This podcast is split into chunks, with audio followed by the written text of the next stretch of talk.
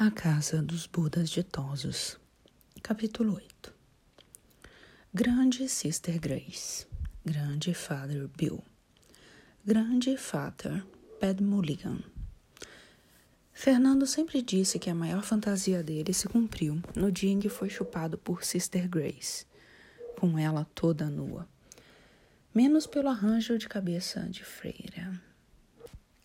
E Grace era linda tinha aquelas sardas de irlandesa, mas no ponto certo. Os peitos curvados suavemente, os bicos rosados e arredondados. Uma xoxota magnífica, com pentelhos arruivados e deixados à vontade. Uma bunda clássica, a fronteira para as coxas traseiras bem traçadíssima. Linda, linda, linda e safada. Era como eu e Pat e raros outros e outras que encontramos na vida. Estava sempre disposta, sempre afim, em qualquer lugar, a qualquer hora. Sinto falta de mais gente assim. Acho que todo mundo seria assim, se ajudado. Fazia um escândalo quando gozava. Tinha que ter música alta para os vizinhos não pensaram que a gente estava mal matando alguém de vocabulário mais sujo do que Long John Silver. Father Bill era mais calmo, muito delicado, educadíssimo. Falava não sei quantas línguas e era também muito bonito. Só que alto, moreno, com uma covinha no queixo e absolutamente bandeira nenhuma de que era bicha. Eu tomei um susto quando soube. Não era um viadão radical, só se recusava a comer ou chupar xoxota. Aliás, nem tocar. Aliás, nem ver. Tinha nojo. Dizia que lembrava as ostras da cidadezinha de pescadores onde ele nasceu em Massachusetts. Ou no Maine, sei lá. Ele tinha pavor dessas ostras. Tinha até pesadelo com elas. Mas, tirando as ostras, o resto era com ele mesmo. Principalmente chupar pau e peito, com a avidez de um bacorino. Mas o que ele preferia mesmo era ser enrabado por Fernando, na frente de quem estivesse. Quanto mais gente, preferivelmente mulher, melhor para ele. Parecia um ator pornô de filme classe A. Era uma vocação inata. Dirigia o espetáculo e fazia uma espécie de ensaio com Fernando. Hoje você faz assim, hoje você faz assado. E Fernando também tinha senso de espetáculo. Eles dois eram um show, sem exageros understated, mais vigoroso, uma beleza mesmo. Inspirou muita gente. Comi a bunda dele algumas vezes, mas ele me emprestava um nome masculino e quase sempre me pedia para usar uns dildos especiais. Umas picas de borracha deste tamanho que se encaixavam direitinho no pubis da mulher e ela gozar de tanto se esfregar. Atualmente, qualquer revista de sacanagem traz anúncios de calcinhas, geralmente pretas e de um gosto atroz. Todas as picas de diversos tamanhos, sempre achei detestável. Usei umas duas vezes, mas foi terrível. Inclusive por eu ter de trepar usando calcinhas, não há a menor graça. E me dá um certo nojinho do homem que curte isso. Não sei bem porquê. De mulher também, pensando bem. A passiva e principalmente a ativa. Não acredito que uma sapatona de respeito use habitualmente um negócio desses. É uma indignidade. Já Father Pat, como eu disse, era perfeitíssimo, completo, nenhuma reclamação. Pelo contrário, irretocável. Aquilo é que se pode verdadeiramente chamar de atirar com todas as armas mesmo. Gostaria muito de estar com ele e Grace novamente, mas ele sempre promete que vem ao Brasil e nunca aparece. Foi ele quem confirmou muitas coisas de que a gente havia muito suspeitava e perdia tempo e ânimo com elas. Por exemplo, 69 é uma besteira, que tira concentração e só vale a pena em casos especialíssimos. E a chamada penetração dupla que hoje está muito na moda e eu vejo nas revistas pornográficas. Eu passo na banca e pergunto se tem revista de sacanagem nova. Pergunto em tom de voz natural, não importa quem esteja presente. Interessante é que a maioria das pessoas finge que não ouve. É curioso. No começo eu esperava o contrário. E os jornaleiros já separam as revistas para mim. Os jornaleiros são uma categoria muito esclarecida e de mente muito aberta. Alguém devia escrever uma tese sobre esse interessante papel da imprensa. Em quase todas as revistas há fotos de penetração dupla. Dois sujeitos e uma infeliz toda maquilada, ela mais ou menos como um naco de carne no espeto, eles como as duas metades de um pão de cachorro quente. Isso não existe. Ou melhor, existe, porque nós mesmos experimentamos mas não tem valor algum, a não ser para o currículo.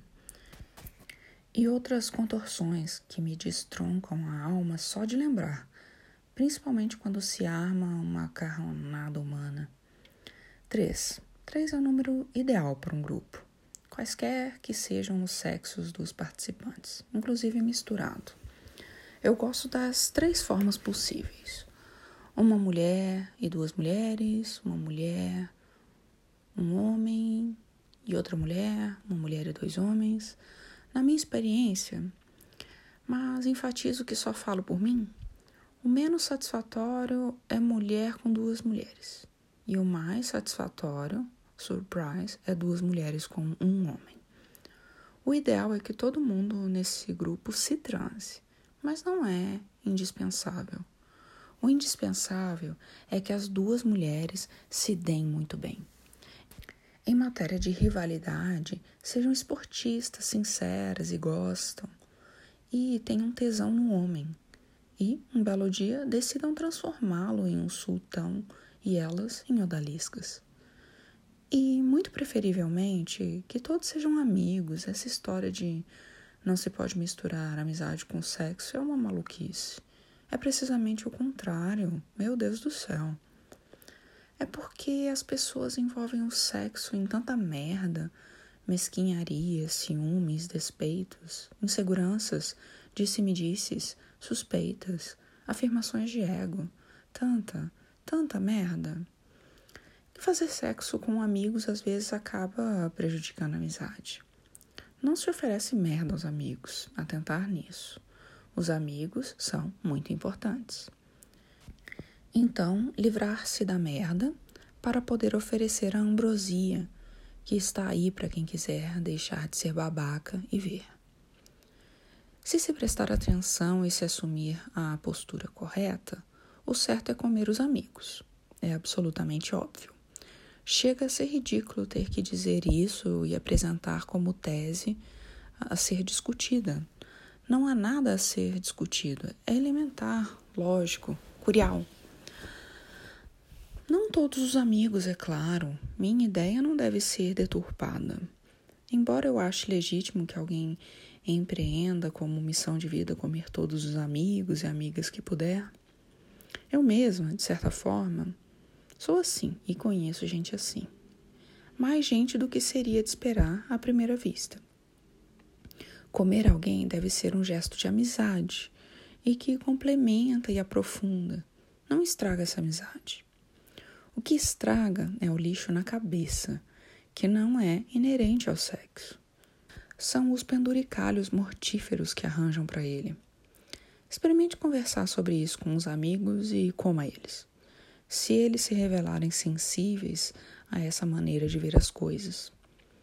Indecente comer pessoas que não seriam nossas amigas. Isso só se admite em raríssimos casos, como, por exemplo, para satisfazer uma perversãozinha. Eu gosto de vez em quando e com as pessoas certas. De dar uma de odalisca. Toda mulher sabe do que eu estou falando. É gostoso. Fiz isso muito. É bom ser uma das duas mulheres que estão comendo um homem de cima a baixo e de todos os jeitos, e sabendo que estão dando a ele um dia de rei. Bastam elas para que ele se sinta um rei, maior que um rei. Há quem pense que não tem homem com resistência para isso. Mas tem. Sempre topava com um, A variação de parceiros faz muito bem ao macho. Ele é programado para isso. Você sabe o que eu curti? Eu e uma amiga minha, por exemplo, curtíamos intensissimamente uma noite que passamos com meu irmão Rodolfo, na qual, entre outras coisas, ficamos ambas de rabo para cima e ele nos penetrar alternadamente. E Rodolfo era Rodolfo. Fudeu as duas a noite inteira em todos os buracos e fez questão de não ser grosseiro e esporrou também nas duas. Já quatro pessoas é mais complicado. É possível, mas não é fácil. A não ser se for na base da troca, vez por outra e outras variações. Todo mundo embolado não é bom. Ou então é disfarce. Já vi muito isso acontecer. Por minha causa, uns dois ou três homens que eu encorajei e elogiei na hora praticaram vários atos a que antes se recusaram. Muitos resistiam a Fernando no começo, acabavam cedendo. Até porque, até porque tanto ele como eu éramos muito hábeis nesse setor. Se o sujeito permitia que Fernando chupasse e não ele a Fernando, tudo bem desapontava um pouco as mulheres. Mas Fernando queria chupá-lo de qualquer jeito. Reciprocidade ou não, porque não tinha dessas frescuras. E a gente aplaudia e mostrava admiração e tesão redobrada por Fernando, embora não forçasse a barra ou recriminasse o refratário. Deixava visível que ele era assim uma espécie de bobo. As mulheres sempre se revelam ótimas nisso a maior parte, se ajudava muito a convencer os maridos e namorados a transar com outros homens na nossa presença ou com a nossa participação. Você pode pensar que não, mas as mulheres curtem isso. Também muito mais do que a maioria suspeita. Não me lembro de uma que tivesse experimentado e não tivesse gostado. Então, nas trepadas de quatro, há frequentemente disfarces que, quando eu descobria, desmascarava logo e encorajava a que liberassem logo tudo, fossem homens na expressão da palavra, fossem os fodaços que nós sempre quisemos que eles fossem. E um fodaço cheio de limitações não pode ser um fodaço. Que um não curta certas coisas, ah, tudo bem. Um camarada pode gostar muito de comer o outro e não querer dar para aquele outro, assim como o outro pode muito bem só querer dar, ou dezenas de vice-versas. Assim como pode não se sentir tesão por determinada pessoa ou tipo de pessoa. Pode-se até só ter tesão por um tipo de pessoa exclusivamente, embora isso já seja doidice mas que eu seja absolutamente infenso a toda e qualquer coisa com o mesmo sexo. Aí não. Aí é limitação grave. Não há um homem ou uma mulher completo, no caso. Todo homem que disser que nunca, na vida toda, sentiu nenhum tesão por absolutamente nenhum outro homem, até um belo trans ou um efebo, mas nenhum mesmo ou está mentindo ou se enganando. O mesmo para as mulheres, que reconhecem esse fato com muito maior facilidade. Talvez porque não tenham que ser machos como os homens e não vivam tão assustados o tempo todo. Por isso, e porque as mulheres são de especial ajuda aos homens hesitantes e inseguros, já que só os inseguros é que têm esse problema é que eu nunca deixei os disfarces escaparem no sexo grupal. Os disfarces começam já no sexo a três. Não importa o que digam. Se os homens estão transando ao mesmo tempo com a mesma mulher, existe um conteúdo de viadismo nisso. Eles ficam olhando as rolas um do outro, curtindo coisas que o outro faz, volta e meia se encostam, se pegam sem falar nada, acabam entrando no samba, um com o outro. Sempre tem uma coisa dessas. O mesmo ocorre com duas mulheres e um homem, excetuando, como é de praxe, nessas questões que eu observo sempre, casos graves de doença mental. Excetuando casos graves de doença mental, todas as mulheres gostam também, em graus variados ou até especializados, do mesmo jeito que todo homem gosta de homem. Faz parte da constituição de nós todos. Ninguém nasceu com um papel sexual rígido. Todo mundo é tudo em maior ou menor grau. O resto é medo de fantasmas ridículos e absurdos que nunca se sustentaram nas suas pernocas de névoa. Já assisti a episódios e já ouvi confidências de homens que odiariam dar o rabo, mas curtiam fantasias endemoniadas de enrabar jovens rapazes e muitas vezes faziam isso escondidos deles mesmos. Os travestis comem habitualmente homens sérios. Os travestis têm histórias muito boas. Eu simpatizo com os travestis em geral. Eles comem basicamente homens sérios. Os homens os pegam em seus carros e ficam de quatro para eles. É esse o grande negócio deles. Não é dar aos homens sérios, como se pensa. E todos esses homens sérios são indistinguíveis dos que não o fazem o que querem fazer. Eles estão por toda parte, são nossos conhecidos, pais, maridos, chefes, comandantes, etc., que se abrasam ocultamente depois de aposentarem e morrem de câncer. Precisava disso? Precisava? Não, se certas verdades óbvias fossem admitidas de uma vez por todas. Atraso, atraso.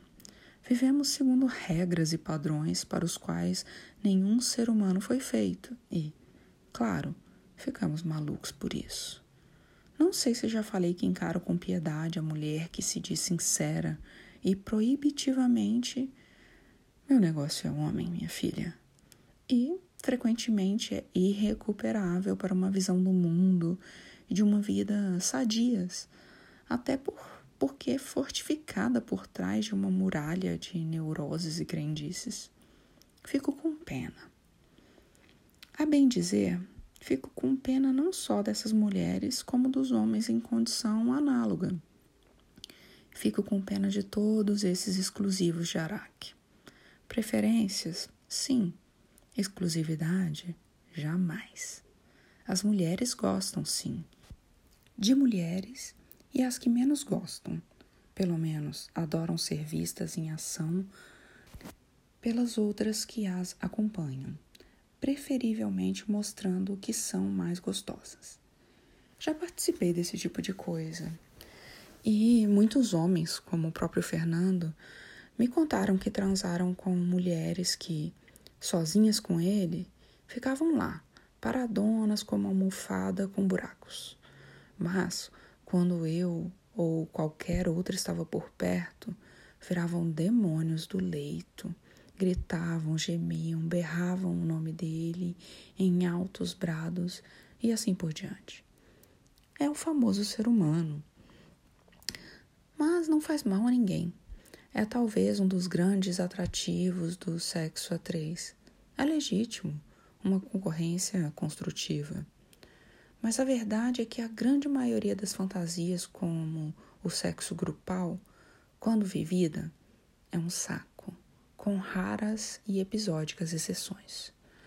Quando imaginada e até vista em fotos, a impressão é outra.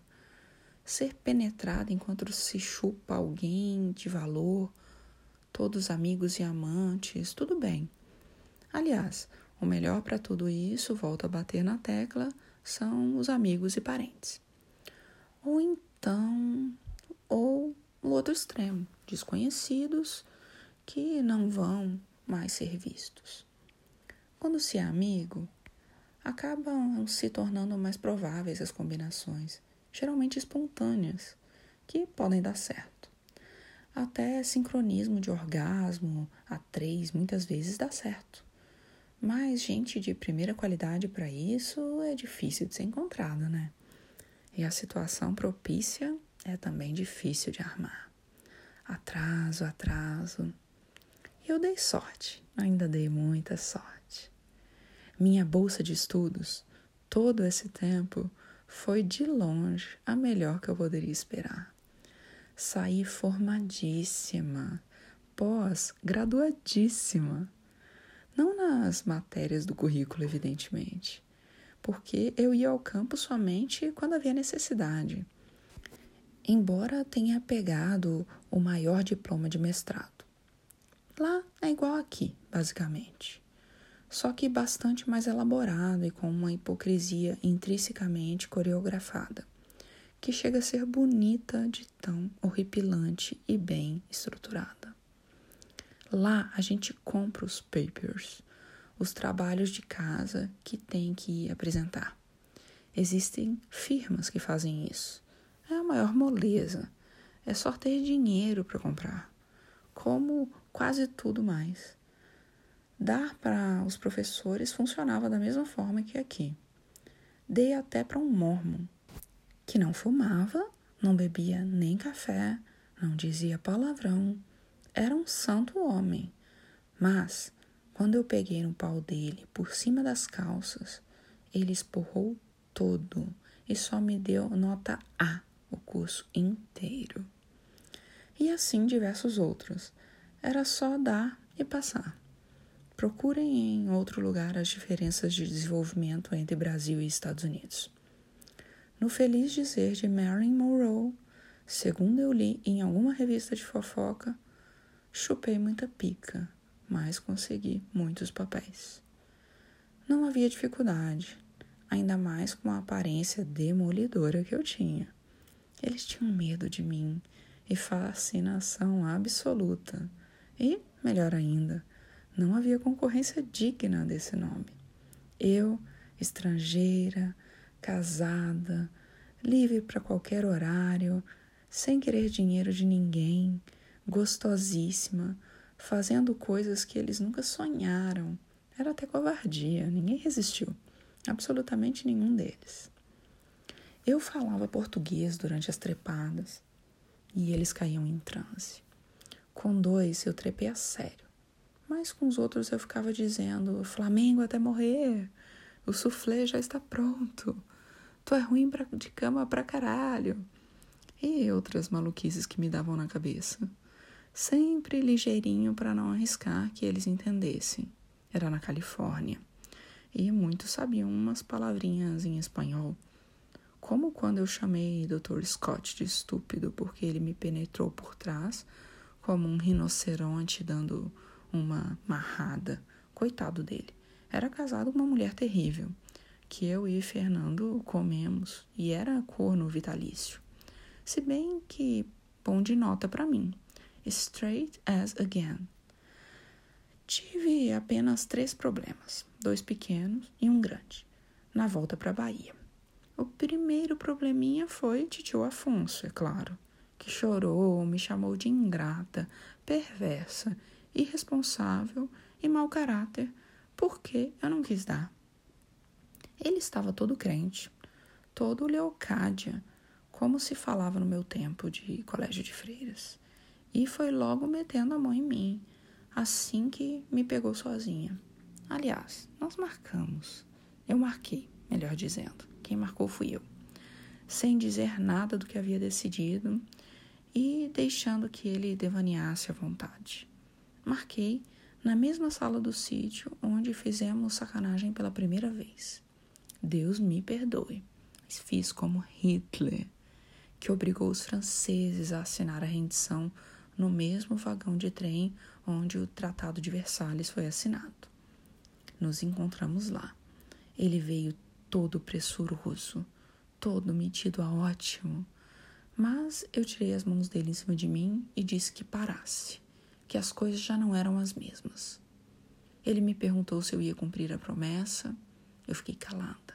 Levantei a saia e, ainda sem dizer uma palavra, fiz com que ele compreendesse que eram só as coxas. Sei que é difícil crer, mas dei somente as coxas, em pé, pedindo pressa porque achava que vinha gente, sem beijo na boca, sem nenhum extra. Ainda ri na cara dele, na hora em que as pernas dele bambearam e ele teve que se agarrar em meus ombros e ainda disse a ele: Eu não valho nada, nada mesmo.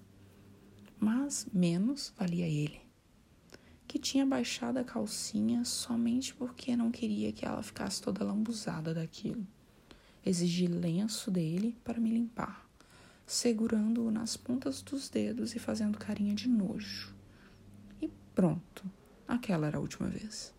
Ele que se desse por muitíssimo satisfeito, porque eu, ainda ter feito aquilo como despedida, ele me fizera cair numa armadilha. Prometer o que eu não poderia cumprir, se aproveitando de uma boa fé, uma inexperiência, o inescrupuloso, amoral que tinha iniciado a sobrinha inocente na sacanagem, o último e mais pérfido dos homens. E agora, para todos os efeitos, eu era uma senhora casada. Ele queria que eu contasse tudo a Fernando ou alguém mais da família? Ou a tia Regina, talvez?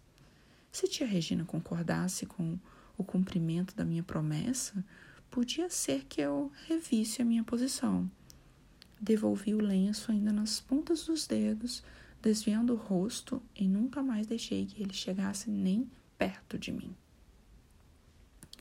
O segundo problemazinho foi que eu tinha que ensinar na universidade por conta da bolsa, que tinha uns requisitos desse tipo, embora tivesse sido quase toda paga pelo tio Afonso, Deus o tenha. Pensando bem, eu também botei para quebrar em cima dele.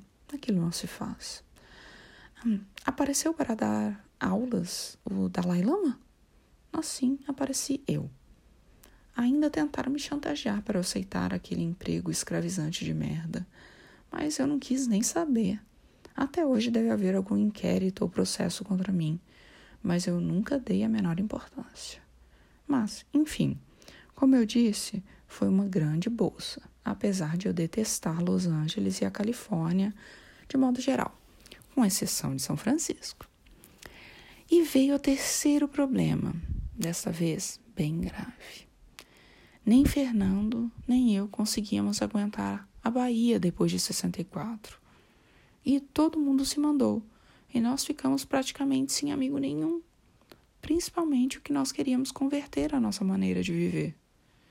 Eu sempre dei para comunistas e esquerdistas variados como uma questão que eu considerava cívica. Comunista é ruim de cama, que ninguém sabe. Talvez seja a maior incidência de brochura definhada que eu já encontrei. Nunca tive tesão em Lenin, só tenho por Fidel Castro. Mas os esquerdinhas tinham todos desaparecido.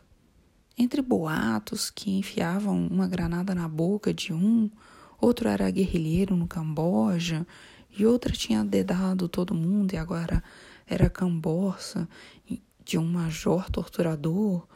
Todo mundo aparecia com uma história. E todo mundo que ficou parecia sem graça, chato e atrasado. E para quem está cheirando pó, todo mundo que não cheira é chato e atrasado. E Fernando tinha que viajar para o Rio para conseguir pó. E tudo era realmente muito, mas muito chato. Aí nós resolvemos vir para o Rio de Janeiro. Chegamos a passar ainda uns três ou quatro anos na Bahia, mas pegamos ojeriza mesmo. Até porque nos parecia que lá estavam concentrados os filhos da puta que se aproveitavam da redentora para encher o cu de dinheiro a comer aqueles fundos de não sei o que da família militar, não sei o que, que realmente encheram o rabo de dinheiro e agora sumiram com o dinheiro de todo mundo, que foi na deles, e ninguém mais fala deles. Um bando de escrotaços. E não começo nem pelos milicos, começo pelos débeis mentais que doaram até as alianças de casamento. E não duvido que os mais babacas tenham dado seus blocos dentais de ouro para a campanha Ouro pelo Brasil. ouro sinistro, que lembrava que os nazistas roubaram dos judeus e que nunca mais ninguém viu e até hoje deve estar fazendo a felicidade dos promotores das campanhas. Bons filhos da puta. Para não falar do festival de dedurismo da época, em muitas outras coisas sobre as quais a gente age como se nunca tivesse acontecido. Mas eu não. Se bem que reconheça que, no fundo, é uma atitude besta. Bom, resolvemos nos mudar para o Rio, entre altas expectativas. Eu, que nunca tinha evitado filhos com a seriedade apropriada, mas tinha medo de pegar um sem querer e, pior ainda, sem ter saco para crianças, ainda mais podendo não ter certeza sobre quem era o pai. Fui a não sei quantos ginecologistas e todos inventaram um problema diferente para o meu sistema reprodutivo. Problema era claro que eu tinha, porque obrigaram Fernando a fazer exames, e os exames sempre demonstraram que ele tinha fertilidade suficiente para emprenhar todas as chinesas com meia dúzia de esguichadinhas. Foi até interessante que ele fizesse esses exames, porque eu decidi ir com ele e me trancava com ele naquelas salinhas sórdidas. Uma coberta de folhinhas de posto de gasolina e todas sórdidas, sórdidas, eu dizia, com a maior cara de pau, que ia ajudar a coleta de material. Era ótimo sair da salinha e ver a cara das pessoas, algumas fazendo força para disfarçar e outras abertamente escandalizadas. Uma vez, levamos uma putinha contratada especialmente, dizendo que ela era secretária de Fernando, e o médico, Dr. Clovis, não me esqueço o nome dele, um baixote meio sebentinho que fumava um toco de charuto mordido e babado, tentou fazer um discurso contra, mas Fernando e eu reagimos e entramos os três na salinha de punheta. Foi fantástico. Aposto que Dr. Clovis deve ter ficado traumatizado pelo resto da vida. Meu palpite era que eu era estéril mesmo, não importando por que razão. Mas, como confio em médicos tanto quanto em economistas, resolvi ligar minhas trompas e me livrar dessa preocupação para sempre.